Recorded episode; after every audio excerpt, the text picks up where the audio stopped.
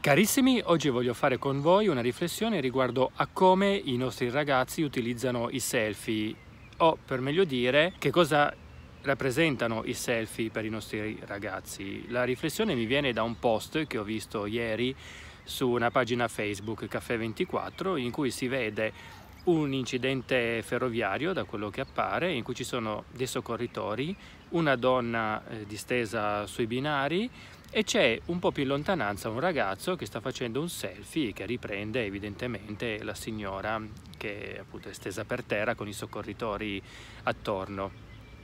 Ovviamente tutti indignati, commenti. È un episodio che è sintomatico ma rappresenta ormai un trend, ossia quello di eh, farsi i selfie con l'avvenimento, con l'accaduto, ciò che sta accadendo attorno a noi. Per capire come mai accade tutto questo dobbiamo innanzitutto ragionare sul come i nostri ragazzi utilizzano il mezzo digitale, ma soprattutto che cosa rappresenta per loro il mezzo digitale, in particolar modo i social network.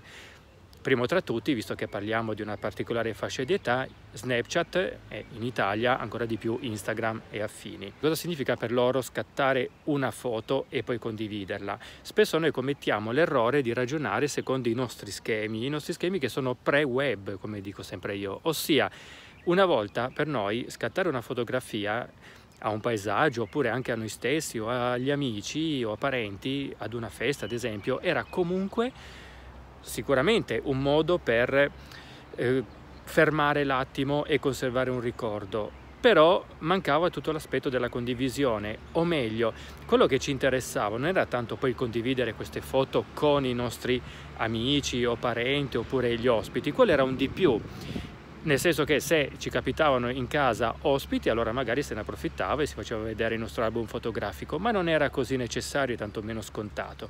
Quindi la foto di per sé serviva a noi stessi proprio appunto per fermare il ricordo ed eventualmente rivederselo ma nel privato. Con tutto l'avvento dei social media e i nostri ragazzi ovviamente ci sguazzano dentro perché ci sono nati tutto questo ha assunto un altro significato, ossia quello della condivisione, ossia per i nostri ragazzi non è tanto il fatto di scattare la foto in sé, ma il fatto di ricondividerla con ad esempio i loro amici, i loro compagni di scuola, eh, il fidanzatino, la fidanzatina e così via. Quindi per loro, a differenza di noi, scattare una foto significa condividere in automatico un eh, pensiero, un sentimento, un'emozione, un fatto di vita, un qualcosa eh, ad esempio di cui loro sono stati testimoni, quindi condividerli con i loro amici. È condivisione, condividere un momento, un attimo, oltre a anche ad avere il significato di esserci. Io c'ero perché i nostri ragazzi vogliono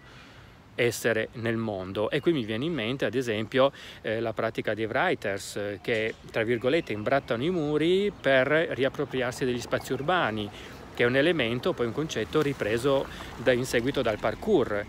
Quindi queste acrobazie che i ragazzi, ma non solo, anche gli adulti fanno da un balcone all'altro, da un palazzo all'altro e così via, ha come significato quello di riappropriarsi appunto degli spazi urbani.